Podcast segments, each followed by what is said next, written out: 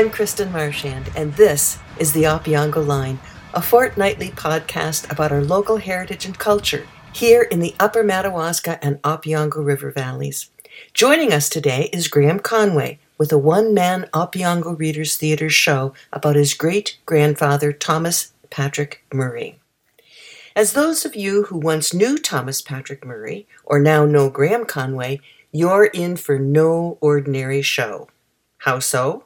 Well, Tom Murray was born in 1880, a short distance from Barry's Bay at a time when there was no village of Barry's Bay. Indeed, Tom was already 11 years old when Canada's first Prime Minister, Sir John A. Macdonald, died in 1891 and he was already a young father by the time the Great War broke out in 1914. Put another way, though many of us remember where we were when John F. Kennedy was shot, Tom Murray remembers where he was in 1901 when the 25th President of the United States, William McKinley, was assassinated. Which is probably why, early in the 1970s, one of Tom's grandsons and a regular contributor to the Opeongo line, Sean Conway, decided to sit down and record Tom's thoughts about McKinley and other famous politicians of his day, if not a thousand and one other interesting stories. And so he did. For old Tom, as they used to say back then, was a man of many parts, and whether talking about his love of baseball, walking the local forests, his career in politics, or a dozen other topics near and dear to his heart, Thomas Patrick Murray was never one to shy away from a good story. So today, thanks to Sean Conway, we have some of Tom Murray's best stories for you this afternoon. But there's the rub. Tom was a true man of the valley, and though you will hear his actual voice later on in the show, Tom's brogue was a mighty tough row to hoe for those not born to the sweet sound of his very distinctive ancient accent. So that's where his great grandson, Graham Conway, comes in.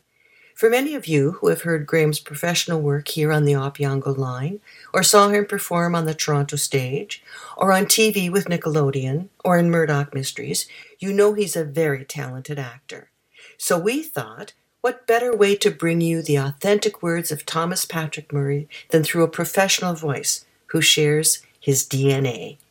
Time now, then, for Thomas Patrick Murray's words, compliments of the man himself, as recorded by his grandson, Sean Conway, and performed today by his great grandson, Graham Conway. In 1880, I was born out between Siberia and Greenan Lake in a little cedar shanty, twenty feet by twenty feet. There was one little window with four panes of glass in the south end of it. The door was in the east wall, and it had a window there. The roof was made of cedar scoops, the floor made of hewed pine. The year I was born, my dad built a new big log house with three bedrooms. My parents had one room, the girls had one room, and the boys had one room. There were two beds in the boys' room, but only one bed in the girls' room because there was only two of them. Our parents had the baby in their room. In the living room there was a good stove with a pile of wood in the corner and a spare bed for a guest. For instance, in 1885 we had a surveyor, Frank Kerr of Eganville, who had come up to do some work, and so he slept there. He had to get up early in the morning so the rest of us could come out. That was the house we lived in until 1889 when we moved to what would become Barry's Bay. My mother was a wonderful cook. The way she could cook an egg, fry pork, make gravy, she could make buns, and I never saw anybody who could make doughnuts like she could. And bread. Sometimes we'd get a half dozen partridge and she'd make a dumpling soup with them. My father kept about a hundred hens so we all slept in feather beds. The quilts with the feathers in them were homemade during quilting bees. In the mornings we'd have a pretty heavy meal. My father always wanted to eat heavy in the morning, so we'd have potatoes and pork or beef or mutton if we'd killed a sheep. And at noon they'd have the same. But before we'd go to bed, we'd have oatmeal porridge, and my dad would have his in a kind of thrash bowl with cream. For light, all we had were tallow candles. You had to kill a fat sheep and render the tallow, and then we'd use the candle rolls and make eight candles at a time. each one eight to nine inches long. We used to drop the wick down the candle roll before spilling in the hot tallow, and it would cool and harden. My father was a fifth book scholar from up near the north of Ireland. He was an educated man, and he got a subscription to the Montreal Weekly Star. That was his Bible. It was a big newspaper, and he'd read it all out loud for us children. He'd be sitting at one end of the table with a tallow candle, and my mother at the other end sewing or patching with another candle. I remember one time Jim Costello came out to buy cattle from us and stayed with us. McKinley, the President of the United States, had just been assassinated. It was McKinley who had put a high tariff on sheep and cattle, and it had affected our cattle, and my dad would have quite a bit of political conversations with the Polish people, the Yakubuskis in particular. They'd come in to see him and spend all Sunday afternoon talking to my dad about politics. He'd talk to them about what was going on in politics and talk about what was in the newspaper from all over the world. Sometimes during the week they'd stop by for tea. In the 1880s and the first half of the 1890s, there were no schools, no churches. The neighbours surrounding us were all Polish, and their children all spoke Polish. We only had ourselves. There was only my Uncle Pat, who was the youngest Murray uncle. He wasn't married, so he had no children to play with us, but he was on the farm south of us, and we could visit him. People might wonder how we put the time in. Well, we started to work when we were five or six years old. It would start in the spring when my father would begin ploughing and harrowing. At that time there was a lot of new land, and so a lot of stumps. They couldn't get up to the stumps with a harrow or a plough, so it was up to us children to work around the stumps with a hoe. So we'd hoe up ground or mind the grain right around the stumps. That was our work when they were putting in the crop. In June they'd put in a half acre of potatoes, and it was our business to keep the potatoes clear of bugs. We'd grab hold of them, put them in a dish, and later scald them. My dad would have hired a man from time to time, and they'd chop down perhaps three or four acres of the bush. We thought it was a great thing to see them cutting down the big trees. We wanted to see all the big trees falling. In July, the best month of all, we'd start mowing the hay, and my dad always had a hired man helping him, cutting the hay with a scythe. I think the whittling of a scythe is the greatest music I ever heard and the smell of new mown hay, and all the bugs and birds and the bumblebees that had their nests down in the ground with the mice, while the wasps had their nests up in the trees. There were all kinds of blue jays and robins, and different kinds of birds, and some kind of big inch long bees. I don't know what they were, but they'd make a big noise going through the air. So amidst all that racket we used to work, raking up the hay that had been cut. And if the hay was heavy, we'd spread it out with a little fork so the sun could get at it, and that would last the whole month of July. And then we cut the grain with reaping hooks. When we were six or seven years old, we'd learn to use a reaping hook, and it might cut our hands, but we'd keep at it. Another job we'd do. Once they mowed the hay, the aftergrass would start and they'd let the cows in there. But it was up to us children to keep them cows out of the other grain fields that were still growing. In the fall we'd have to dig the potatoes and then the trashing would start and the flailing. We'd trash the peas and see to the fanning mill and look after the oats, sometimes wheat. My father used to do quite a lot of hunting in the autumn, and we'd get interested in his shooting of the deer and help bringing it home. He used to get the deer skins tanned by the Indians, and my mother would make deerskin mitts for us to wear in the winter. Sometimes she'd make fifty pair with just a needle and thread. She was a wonderful woman with a needle. When the snow came, my dad would make a trip to Eganville with the sleigh, and he'd buy about one hundred and fifty dollars worth of stuff. They'd make a list, and it would take him three days to make the trip there and back. One day to go down, one day to buy, and one day to come back. During the winter time we had to draw the hay and oats to the lumber shanties. We'd load it one day, and the next take it to the lumber camps. It was a long day. But everybody was interested in what the load weighed and what our neighbors' loads weighed. Another job we had in the winter was to clean out the cow sheds. As spring came, there was a glorious period when we were making maple syrup. We had two big coolers and a small cooler, and we made a big fire in the bush. The only other equipment we had at the time was a sap gouge. It was a sharp tool made by a blacksmith, and we used to lend it around to other people. You'd drive it into a maple tree, and it made two little notches above it, and then you put in a wooden tap and attach a wooden trough, made from a piece of nice white basswood about fifteen inches in diameter. You'd chop two feet off of it, right through the middle, and then with an adze gouge it out.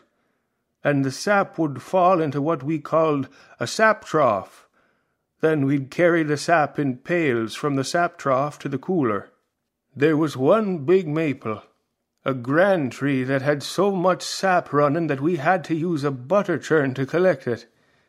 It was a glorious period of the year making that maple syrup we never made too much because we never sold any of it, just enough for our own use. Sometimes my mother would put it on the stove. She'd boil it down to sugar. The first time I came out to Barry's Bay was to pick blueberries in 1885. There was nothing in the village of Barry's Bay other than three or four scooped shacks that Jimmy Drowan called the Blueberry Hotel and Billy Kerwin had started a blacksmith shop across the road from the hotel, but he couldn't make a go of it, so it was closed up. There weren't many trees on it. They called it the Norway Plain because all the good trees, the good red pine that had been burnt off in a big fire that had passed through, and that was why it was good for blueberries. But in 1889, Jimmy Drowan got Jim Devine, a carpenter, to come up and put a single roof on his scooped shacks and called it the Blueberry Hotel. Then Frank Stafford arrives here in 1892 or 1893, and he wanted to build his store. We moved into Barry's Bay ourselves in 1889 because there were no stones on the new farm in Barry's Bay. My father was tired of ploughing on the old farm that had stones. There was a terrible heavy frost, and I remember on the old farm that frost had killed the wheat there, and so Joe Prince came over on Sunday morning and said that the Wilczeskis and Trebinskis they lived on this farm in Barry's Bay, and after that frost they moved off. My father bought that farm. Billy Martin told my father, "Oh, I hear you bought the Frosty farm." We moved into town in 1889 up near where Arnie Murray's is now, and it was all jack pine. Flat jack pine, not the tall stuff. From where the Bank of Montreal is now, right up to Arnie Murray's. My uncle, Pat Murray, had a fifty acre lot between Drowan's Hotel and us. We were the next lot towards Cebulski's Lake. When we were kids we used to come down and sit in that Uncle Pat's jack pine across from the Blueberry Hotel and watch all the fighting and dancing going on. The real education we got mostly came from our dad when he read from the newspapers. When I met Nellie Irving, the school teacher, that first time, I was nearly fourteen years old, but I don't think I could read or write at that time. When I started school in May 1894, I began with the second book. Billy Kitts and George Martin had gone to the Barclay School the year before, and were already in the second book, and so I wanted to be in the same book as them. I had a terrible time for a while. I had to study hard, and I had to stay at it. I only went to school about two months that year. But when old Scott, the school inspector, had come around, he told the teacher to put Frank Murray and Tom Murray in the third book. And they left the others in the second book, and so Billy and George quit right there. They didn't come back after that. When I came back the next year, I was in senior third, but I studied quite a bit myself at home. I was doing fractions, long division, and short division. My father had told the teacher not to teach me history or geography. I got that at home. Just teach me reading and writing and arithmetic. So eventually I got to the fourth book. There was always a lot of trouble at the schoolhouse, and Nellie Irving got into quite a lot of trouble herself. She was a great teacher, but she didn't know what was going on outside of the schoolhouse. And the trouble outside was the fighting that was going on among the farm boys and among their parents. We didn't want to fight, but Mick Coolis, Frank Retza, and the others, they were a lot bigger than me and they were wanting to fight outside just for fun, apparently, and I didn't want to fight. So my brother Frank got into serious trouble, and Joe Prince and the parents got into it too, and so we had to quit school for a couple of months. That fall in 1894, when the railroad station was being built, the station manager and some of the others, who were all Protestants, sent their children to our school, a public school, and so the teacher used to teach us catechism after hours because of the Protestant children. They made up only about five or six per cent, but the Catholic children got along fine with them, so the Protestant children would stay after school and wait for us until catechism was over. They'd get playing a game outside, and since they were from Kingston, it was often an orange game that included someone saying, Open the gates as high as the sky and let King William's men pass by. We didn't know the difference, so we'd often play that game with them. Miss McNamara taught me for the last two months I was there, in fall of 1896. She wasn't near as good as Nellie Irving. The George children were there, and their parents were from Eganville, and were friends with Miss McNamara, and they got special privileges at school. The school was right on the other side of where the hospital is now, right there between those two little creeks. It was a log school with about forty pupils and only one teacher sometimes. All the girls sat on one side, all the boys on the other side. A funny thing, I was a tall boy, and teacher put me up near the front behind Tommy Retza, who was ahead of Felix Van Koski. Tom was seven years old, and I was sixteen, and when Tom hit Felix a crack, boxing his ears, Felix would turn around and hit Tom back, but when the teacher turned from the blackboard, she'd only see Tom holding down his head, pretending to be crying, so she'd beat Felix for starting it all. Tom was full of mischief. His father died when Tom was only seven years old, but his father was eighty-eight. You'd be surprised how well the Polish children got along at school. They only spoke Polish at home, but my dad told Nellie Irving to be patient with the Polish children because many of them had no English. So when they came to the school the first time, some of them couldn't even say their names in English. So Victoria Coolis became Maggie Coolis because somebody gave the teacher the wrong name. The same happened to Monica Prince, who got called Hannah.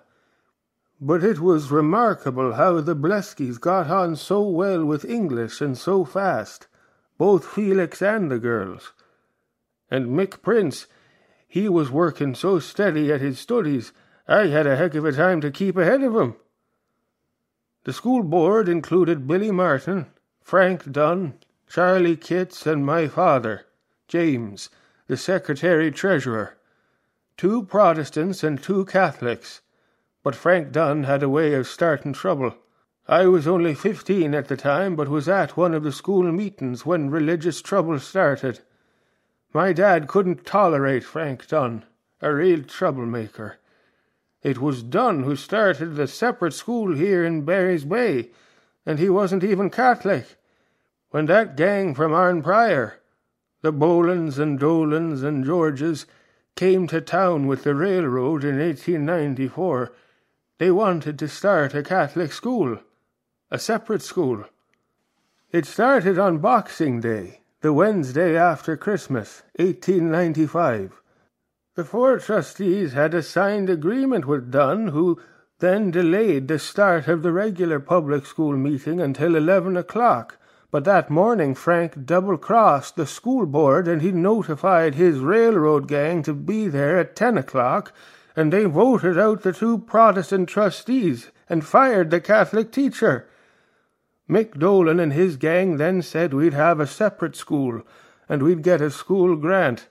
Frank Dunn just wanted to make trouble. He never even went to church.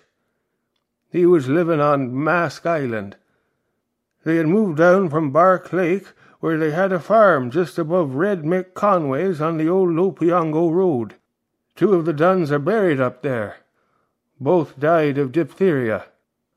Old Bill Dunn, Frank's father was an Englishman with an English brogue, but he was a worker who bought the island from the Actons.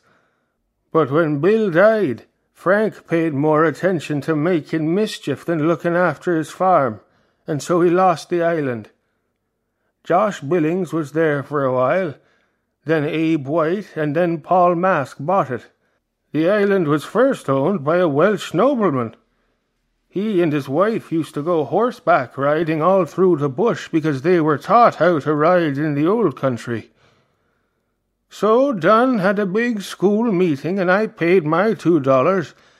I was only a young fellow, and some of the Protestants were there, and so they opened a separate school on the first of January, and they did get the grant. And then they built that separate school with one teacher on a corner lot here in Barry's Bay. But the Catholics still controlled the public school because the Polish were still the big majority in the public school. In 1891 there was a terrible calamity when the diphtheria was here. There was a Polish girl working for Drowan and she got diphtheria and she went down home to Wilno. And to tell you how bad it was, the Mahon family at Rockingham, the mother died and then about eight of the children. Only one of the children escaped. Finally, Dr. Chandler came up from Eganville. The government sent him up there, but nearly twenty people died around Rockingham. The Conways got it, the Billings got it, and the Drowans got it twice. The two oldest Drowans died. The oldest was nearly as old as I was. That was back when we were living on the old farm in Siberia, and they had a wake and Dr. Kindler arrived and chased us all out. The next time they got it, in 1891, another Drowan died, and that time my father was in there, but he never carried it home. Old Dr. Leader was in Brudenell. When I was five years old in 1885, there was a smallpox scare, and Dr. Leader came up to Billy Martin's and vaccinated them. You could vaccinate yourself back in those days, if you had the right stuff to use.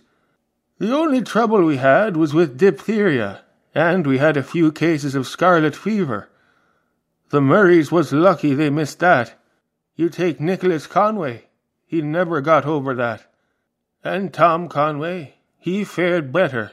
He was a big, strong man, and Mick, he had it bad too, and Maggie, but none of them died with it. But two of the Duns died, and they were living right above the Conways and are buried up there. And then it got out to Rockingham and Wilno and Brudenell. My mother was a wonderful nurse. She was like inspired. One of the Murrays died when he was only about a month old, with a white tongue, white mouth, and my mother found out the cure for that, so the children were pretty healthy there was no school, so the disease didn't get scattered around too much during the time of diphtheria, and the women they helped each other. The time I was born, the midwife, Mrs. Saya, she lived up there where Lorney Conway lives now, and so when the time came, they said my dad went to Mrs. Saya. She was a strange kind of a woman, a good looking woman, but not very big, but very cultured. Her husband was just the opposite, rough looking and half Indian, and so my dad went up and told her the trouble, and so she lit her pipe and said, All right, James, I'll be there. I'll be there.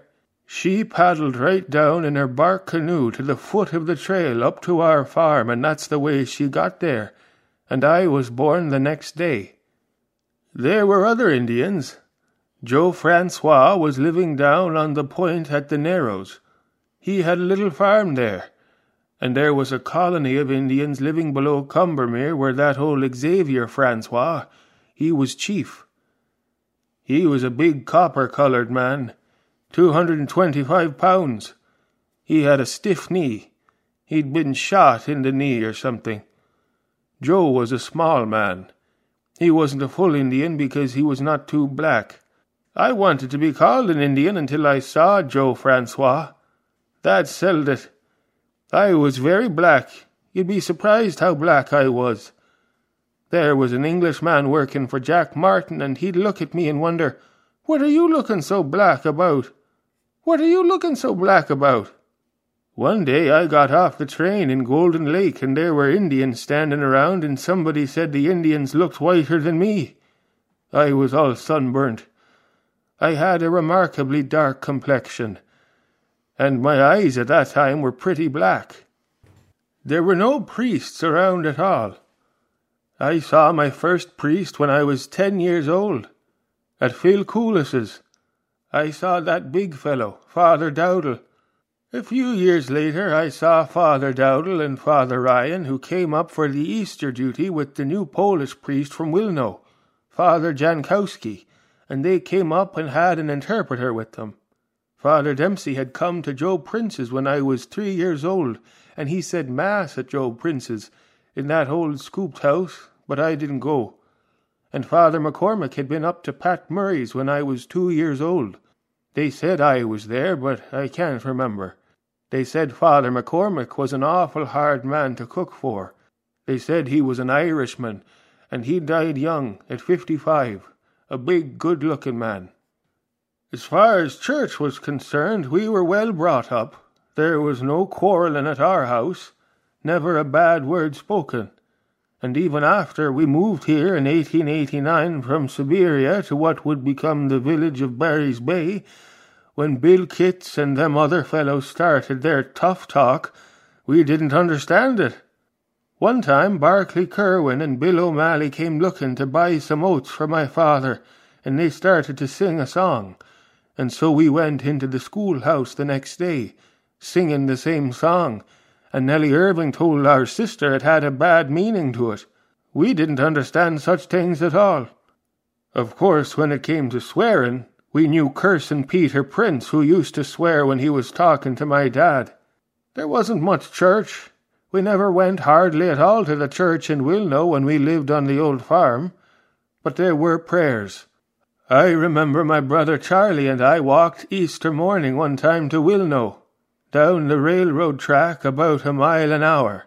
But that was later on, when we were older. The Polish church had been built in Siberia in 1896 and Father Jankowski, the Wilno priest, used to come up and say Mass there. Father Jankowski used to preach there for two hours till one o'clock in the afternoon. We used to go there on Sundays. But at home we were taught lots of prayers. My parents were strict in a way. You had to say your prayers. There was no darn swearing or tearing around. The first Catholic church in the village of Barry's Bay was built in 1897 and was looked after by Father French from Brudenell, a great big strong man, a famous football player. He was quite a fighting man. Once a fight started at a picnic in Brudenell among the Malones and the Getzes. Father French says, Let's go, we'll stop it. And he did, by gosh. Once they built the church here, about a year later in 1898, we had a mission preacher, a big man from Glengarry. Father MacPhail came up here. I remember he got up and looked at us and said, Fear not, I bring you tidings of great joy. He then got talking on the liquor question, and I was sitting beside Red Mick Conway, and the priest was going on about the abuse of liquor and giving examples of young men who were abusing and abused by liquor. And Red Mick kept giving me the elbow and saying, He's right, He's right. The priest then started talking about prostitution and told us all, Young men, don't let down your guard. And of course Red Mick would poke me again, saying, He's right, he's right. When I was down in Killaloe once seeing a girl, Father Isaiah French made everybody over eighteen years old stand up in church, and they all had to take the pledge for a year. But the Killaloe Hotel was run by a good Irish Catholic who, after Mass, went down, opened the bar on Sunday, and made it a rule that every time you took a drink you had to take the pledge. And they tried to do the same thing with dancing, saying it was a mortal sin. But the funniest thing of all was that when John Harrington and Bill Dooner, who were both going through to become priests, they used to go down to Black Mick Conway's where there was dancing and a big party every Saturday night. I wouldn't go to a dance back then. In the Diocese of Pembroke, dancing was condemned. It was the only diocese where it was. But when John Harrington got through for a priest, they broke that rule and had public dances at Mount St. Patrick and had dances there at two dollars apiece and the women would make pies, and they'd have a real dancing feast. And at the O'Grady settlement, they had wonderful dances with the Dalys and O'Gradys and the Doyles and the Malones. I was a water boy on the railroad for three months when I was fourteen years old in 1894. I was eighty-one pounds, and that was the year we got our first communion and got confirmed, all on the same day. My brother, Mick, was with me, and he was two and a half years older. I was working on the railroad, and we got off one day. Imagine, we walked to Wilno and no breakfast. I got paid fifty cents a day and had to board myself. A man got a dollar and a quarter and had to board himself. I used to bring the water across the lake in a canoe. There were two springs on the Sobolski farm that came bubbling right out of the ground there and I used to get that water, though some of them thought swamp water was good enough. When we were living up on the farm out past Siberia, Henry George and a carpenter from Eganville showed up in Barry's Bay with a broad axe, a saw, and a couple of other axes, and they wanted to make the timbers for the foundations out of virgin red pine. When they started to build the railroad, Bill George built there. His brother-in-law, Marston, was killed with a railway blast at Haggerty's Pass near Wilno. Two other fellows were killed as well. The blast had gone off, but not all of it went off, and they got fooled, and so when they went back they were killed. Then the Dunnigans from Killaloe showed up and built the liquor store close to the train station, and they rented it to Bill Brady, and Bill done a great business because there was all kinds of drinking going on, and there were big crowds of Finlanders working on the railroad, and about a hundred Italians, all camped at McLaughlin's sawmill down near those tall red pines at the lake. Every so often the Italians would buy a couple of sheep and a bag of potatoes from us and have a feast because they lived mostly on bread they had a boss who was always all dressed up, and he did all their business for them because he could talk English. Those were terrible hard times. So the farmers had to build the railroad. When I was fourteen that summer of ninety four, I was working for John Mackey, a farmer and a man about sixty five years of age who was a subcontractor of O'Neill and Ferguson, who had ten miles of track to build. But Mackey was a farmer and he had two miles from the crossin' in town to Martin's Curve.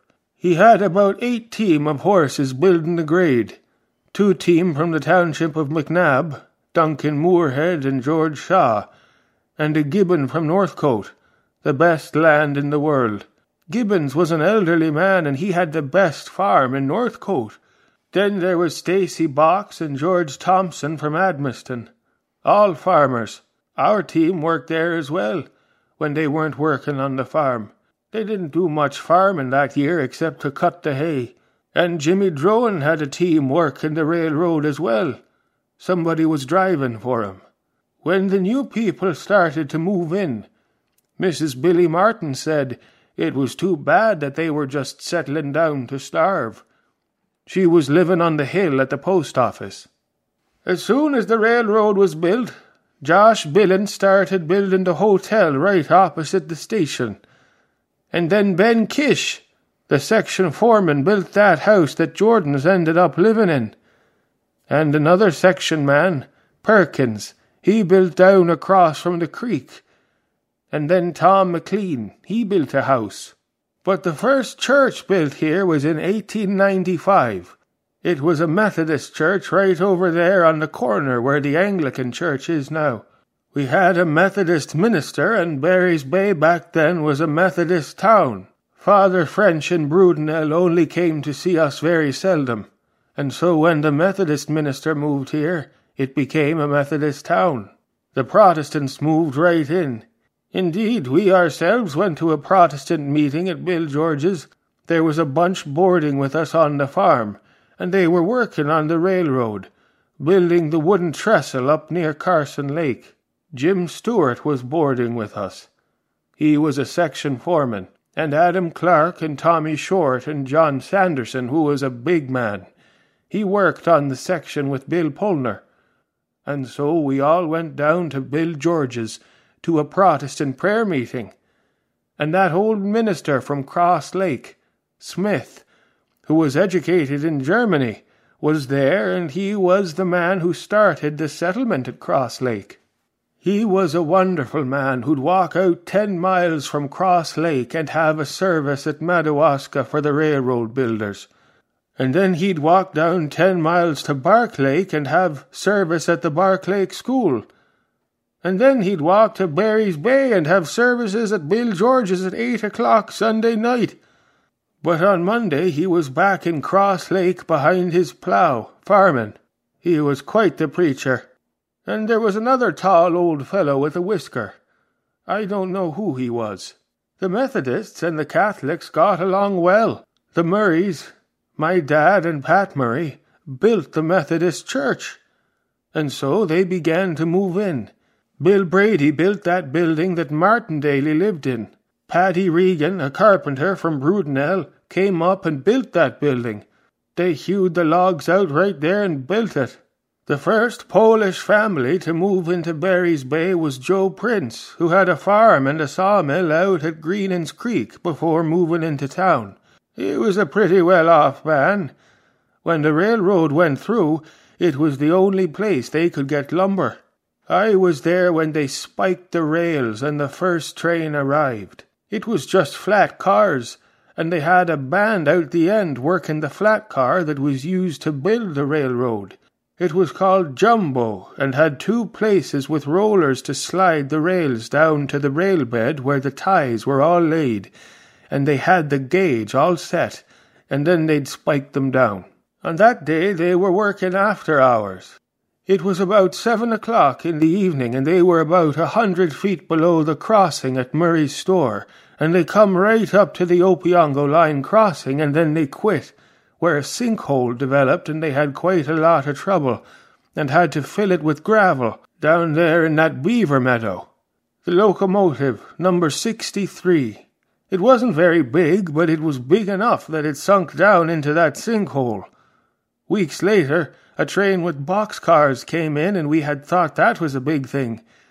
We thought that's where the passengers might be riding inside, but when they brought up some passenger coaches and left them at the divisional point, when we saw them, we thought they were grand. It was a surprise. And then the railroad conductor, John O'Boyle, he used to go to our church, and he'd walk right up to the front pew, wearing his conductor's uniform with brass buttons, and Jerry Lynn was the brakeman, and he was all dressed up too, and he had a coat with brass buttons, he was a big man, two hundred and twenty-five pounds, and we're in church looking at all that thinking, boy, oh boy, wonderful. They never thought about money, they were so proud of their jobs. So they ran the train from Ottawa to Barry's Bay, and it stayed all Sunday night here, and on Monday morning at seven o'clock it went back to Ottawa. They built the station as soon as the railroad come in, and they had it pretty well built when Stafford and Booth quarrelled over the land. And they went to work, and they moved the station two miles up into the bush. They put in a little siding about half a mile from Billy Martin's post office, and they set in a little box car and fixed it up for a station. And the station agent boarded up at Billy Martin's. Frank Dunn wrote a piece about it, and he said it was an awful disgrace, a scandal. He said it resembled an African jungle. It was inhabited by rabbits and darkies of an inferior race. He didn't like the Martins, and so he wanted to get a crack at them, because the Martins were a dark complexioned people. Billy Martin was a brother in law of John S. J. Watson of Rockingham, the nobleman who had married a Martin who was supposed to be his chambermaid in the Watson Castle over in England. According to my father, Watson was given sixty thousand dollars in gold and asked to leave. And in 1856, Watson came out to Ottawa, and the first baby was born in Ottawa, and the next one was born in Rockingham, where he had brought a bunch of Englishmen with him, and they were mechanics, and they built a flour mill there, and a sawmill, and I think a water mill there. We used to take our wheat down there and get it ground into flour. And he could cut lumber, and I even think he had a planing mill there. And he built a church and home for the minister. Sometimes he acted as minister himself when they had no one to lead the service. As I was saying, I was a water boy when I should have been going to school. I was water boy for about three months in 1894 when I was fourteen years old and weighed eighty-one pounds. I was very small for my age. When I was about sixteen and only weighed about a hundred and ten pounds, I damn near killed myself on the railroad. The section foreman's daughter had died, and they took her down to Kingston, and a couple of the men went down too, and Jim Stewart went to work and said there wasn't much to do on the railroad in the fall, so I could fill in until those men come back. He then went down and got a telegram to lift the siding up at Carson Lake, and three section gangs were brought together, and holy Moses, I was bushed in three days. Oh, it was terrible. Anyway, then in January 1897 there was a wreck up there near Carson Lake. Four men got killed at O'Brien's siding, and eighteen cars were piled up there on that curve back of the old motel where Bill O'Brien had his sawmill on this side of Tim's Creek and Otter Lake. There was another wreck there in 1909 where Thurston got killed the time of the cloudburst, and we got a job there cleaning up, but it wasn't very hard, so I tried the railroad several times. Frank Stafford's nephew, Frank Wall, was a professional lacrosse player and a professional hockey player, and he played for Montreal and so Stafford's store here in town carried hockey sticks and lacrosse sticks, and some people played with them out in the street. But it never caught on at first, not until about 1905. In the winter we got around on snowshoes. We even had a snowshoe club here before I was married. Harry Holstein was head man, and everybody, including school teachers, from all around joined. They went through all the bush on Saturday and Sundays. It was just one of the many social clubs that was got up at the time. You'd be surprised how many people were involved. Henry Chepesky and Mike Retza and the CMBA, the Catholic Mutual Benefit Association. It was wonderful. They offered $1,000 insurance. I had to go down to Dr. Maloney to be examined to get that insurance. That was when Dr. Maloney was just married, and his new wife came in to look around. It was quite the society. We had about 100 members around 1900. But what happened was this fellow from Kingston, S. R. Brown, invested our money and lost it all. I lost about $500 or more, I did, and so the whole society went broke. Once we had a tug of war at the picnic down here between the CMBA Barry's Bay and the CMBA Killaloe. The first year we had Ned O'Leary, a 260 pound anchor man, and we won it. I was pullin', and that was the only time Dr. Maloney was pullin' with me. Dr. Maloney belonged to our club. There was Henry George, a big, strong man, and Dr. Maloney, two hundred and ten pounds, my brother Jim and Nicholas Conway, three big men and three smaller ones. We also had boxing gloves up on the farm, and I took a few lessons from the Montreal Weekly Star. And they had boxing gloves down here in Potter's Hall, and boxing gloves at the railroad station, and boxing gloves in the hotels, and so we boxed. Me and Jerry Dunnigan, Wilson Mackey, John Dwyer. A funny thing happened when I was about fifteen or sixteen. Con Bryer and Henry George were the two best barroom fighters in Eganville, and they were on a drunk, and I was going to church, and I met them at the railroad there on the Pog Lake Road, and they insulted me severely, gave me the horse laugh. But about a year after that, Con's son, John, came up to build the hotel. He was twenty-five years old, six foot tall, and a hundred and eighty-five pounds, black coloured hair, and they were all afraid of him because he was the son of Con Bryer. But this was my chance to get even with Con Bryer, and so I put the gloves on and started in. I was pretty good with my left, and I'd throw my right over the other fellas, and after I'd come through with my right, I hit him with my left on his jaw, and after I repeated that about three times, he left his body wide open, and then I came in with a corkscrew right, and he got sick quick, and he quit soon enough. He didn't last one round.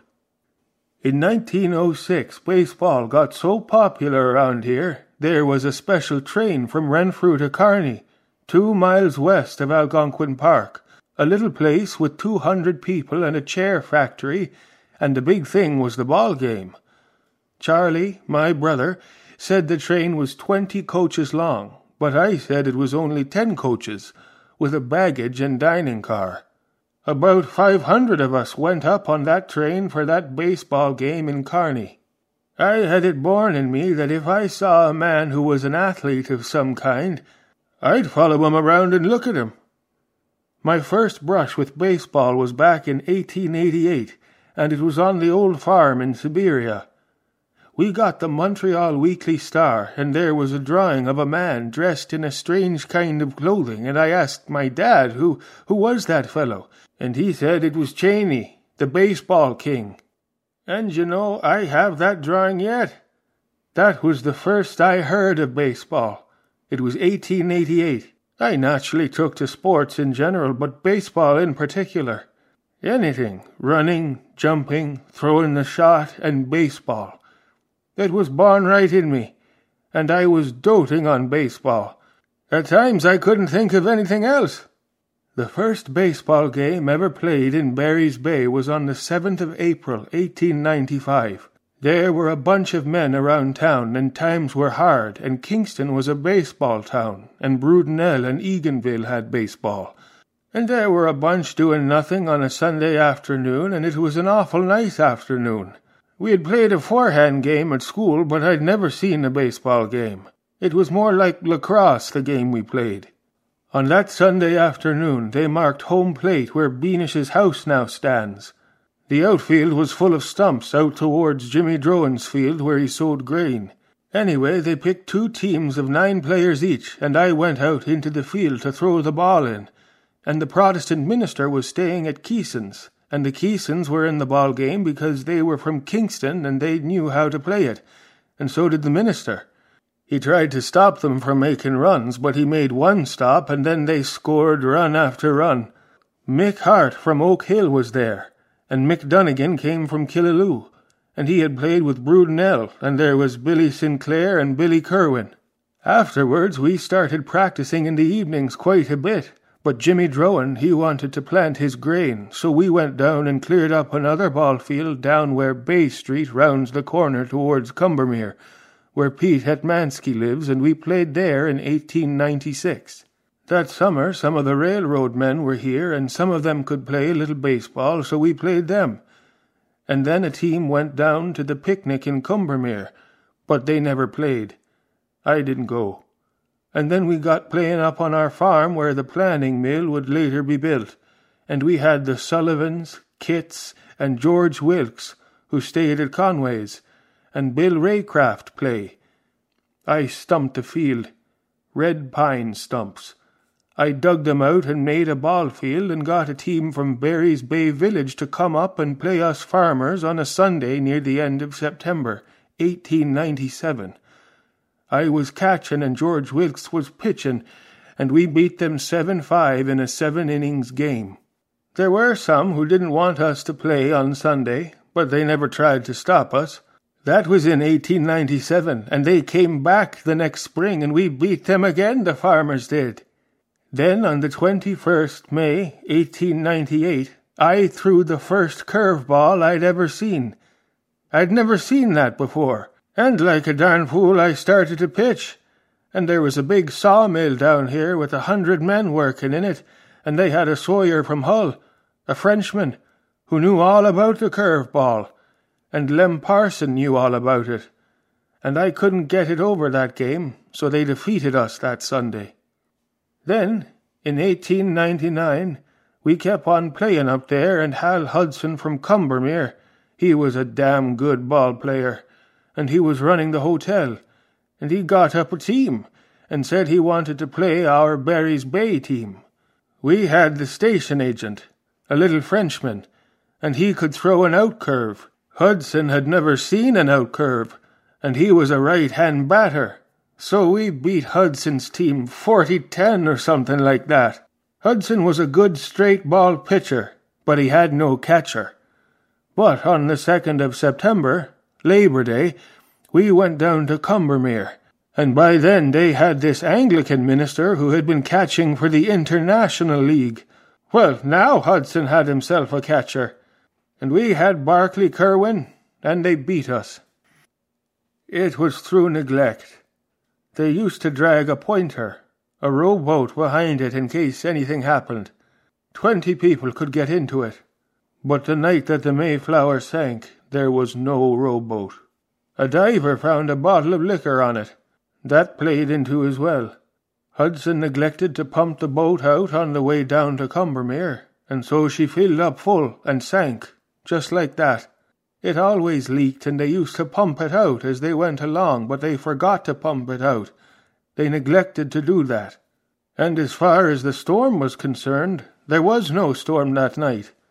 Not until 4 a.m., I'm positive of that. I was going up to me brother Mick's that night about 8 p.m. That was about the time the Mayflower sunk, or that would be a little after the boat sunk and I stood on that high, dry knoll to see which way the wind was blowing, and there was just a light northeast wind. I was afraid of a snowstorm, and that's what we got the next morning. There was quite a little breeze out on the lake. There was no snow that fell till four o'clock in the morning. I was out all night, and the snowstorm started about four o'clock in the morning, and quite a gale got up then, and during the day there was quite a snowstorm. But when those survivors made their fire, they had no snow. Everything would be bare, and there'd be dry stuff there.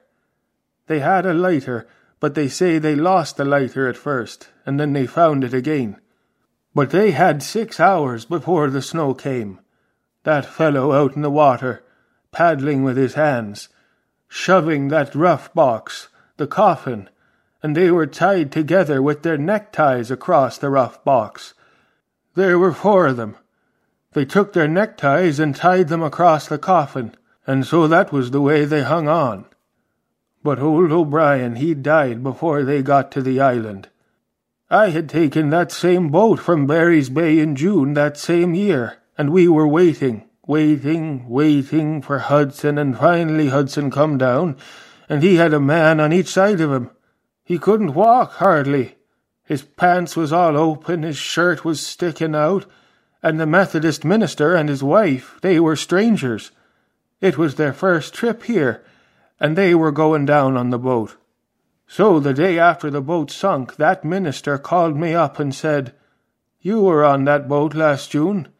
Do you think that was any way to run a boat?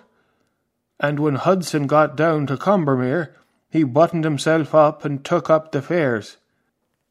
That was Graham Conway performing the written words of his great grandfather, Thomas Patrick Murray, as recorded in the early 1970s by Tom's grandson, Sean Conway. Of course, Tom Murray was very much a man of his times. He saw a lot of dramatic changes during his long life, and not only in and around Barry's Bay, but wherever his family, baseball, politics, or business happened to take him. And Tom Murray thought a lot about what was happening in that world around him, and much like picking up a bat to learn how to play baseball, Tom also picked up a pen and learned to express himself through poetry. Here then are some of Tom's best poems, as read by Graham Conway. As I sat on a lofty mountain, looking down on the valley below, I felt the warmth of the spring sun as it melted the last of the snow. This mountain, covered with trees, of which many stories are told, is more valuable for its scenery than a mountain of solid gold. I heard the birds in the tree top sing as they love to sing, so I thank the God who made us and also gave us spring. Take me into the forest green, where humans seldom trod. Leave me there alone unseen, till my soul returns to God.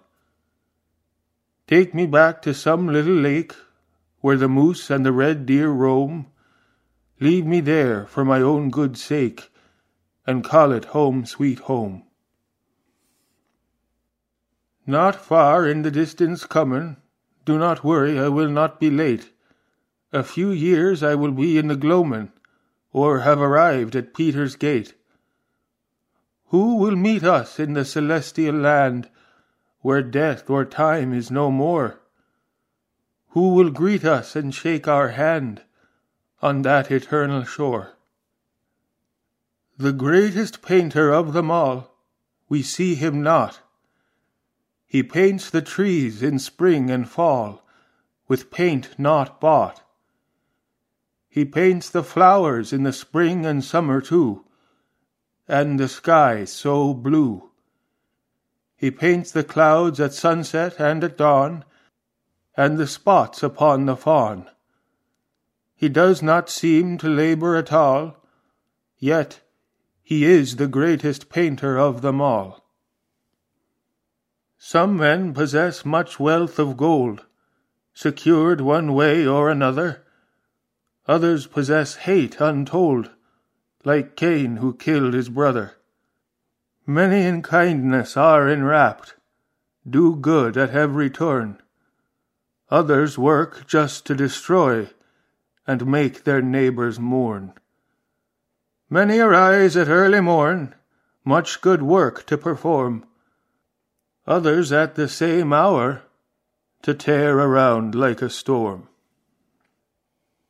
The great pine tree in the valley stood, a relic of many years. The story it told was sad indeed, and it brought to our eyes the tears. It told how it grew from a little seed away up into the sky, and how tired birds did rest on its limbs as from place to place they would fly, how it felt the warmth of the July sun as it saw the forest grow. Then in the cold, when summer's done, and the winter's frost and snow. It saw the Indian passing by long centuries ago, with their cunning step and steady hand to guide the arrow from the bow.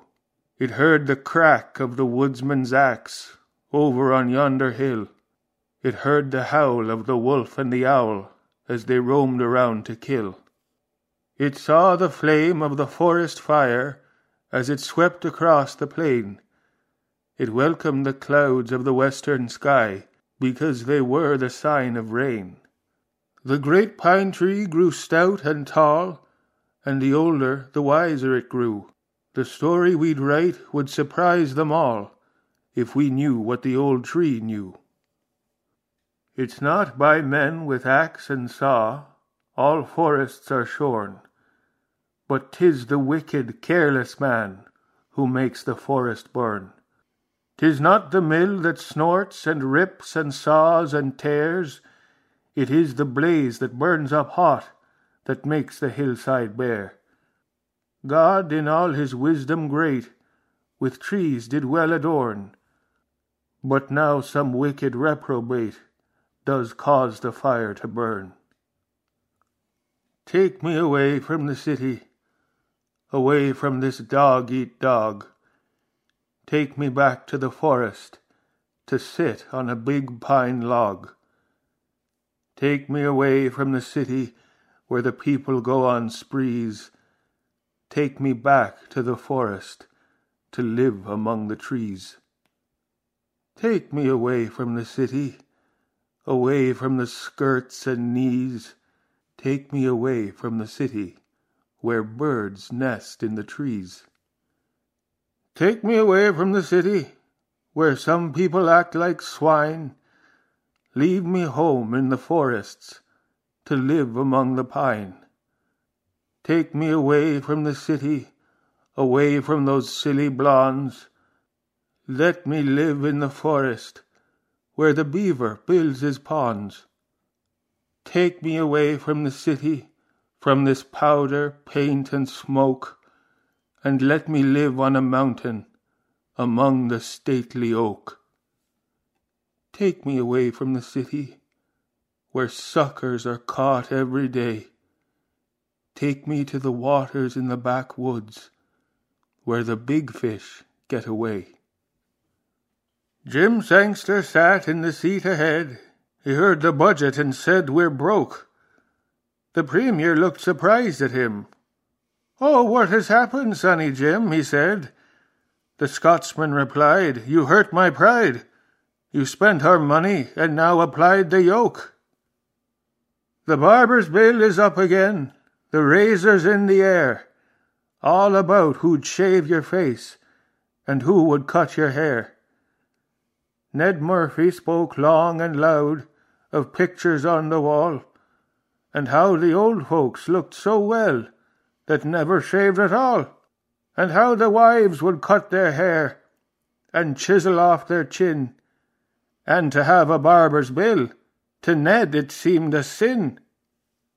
Since the white man trod on this here sod and called it the land of the free, it was custom, I think, to have a drink, and oft times go on a spree. But they shut us off in seventeen, we thought for evermore. Then Ferguson said, Without it we're dead, and gave us the four point four. We'd played the game a long, long time, saw players come and go, saw some grow stout and some grow slim, while many left the show. Some played on for years and years, we thought they'd never stop Yet he who planned our destiny had marked the date to flop. We have sure grown old within the fold, but stuck to the old game, although we've now a furrowed brow, and muscles are quite lame. We've played too much, we feel the touch, and think we should resign, but coach along the young and strong who follow down the line, that they may play the same old way and step into the gap to gain renown for their hometown and keep it on the map. The summer's passing and the autumn's nigh. The sun is changing its course across the sky.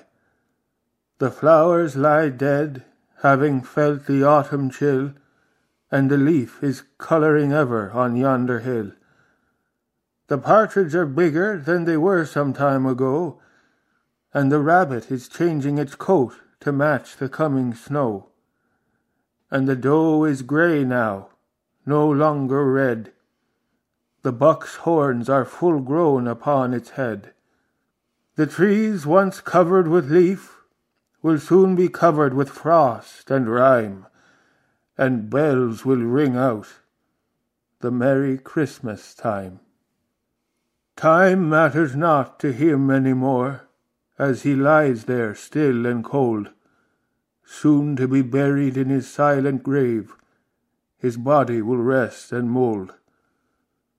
While his soul rejoices in the celestial land, where death and time are no more, where the greatest enjoyment is to praise the Lord, and the great supreme being adore. That was Graham Conway reading poetry written by his great grandfather, Thomas Patrick Murray.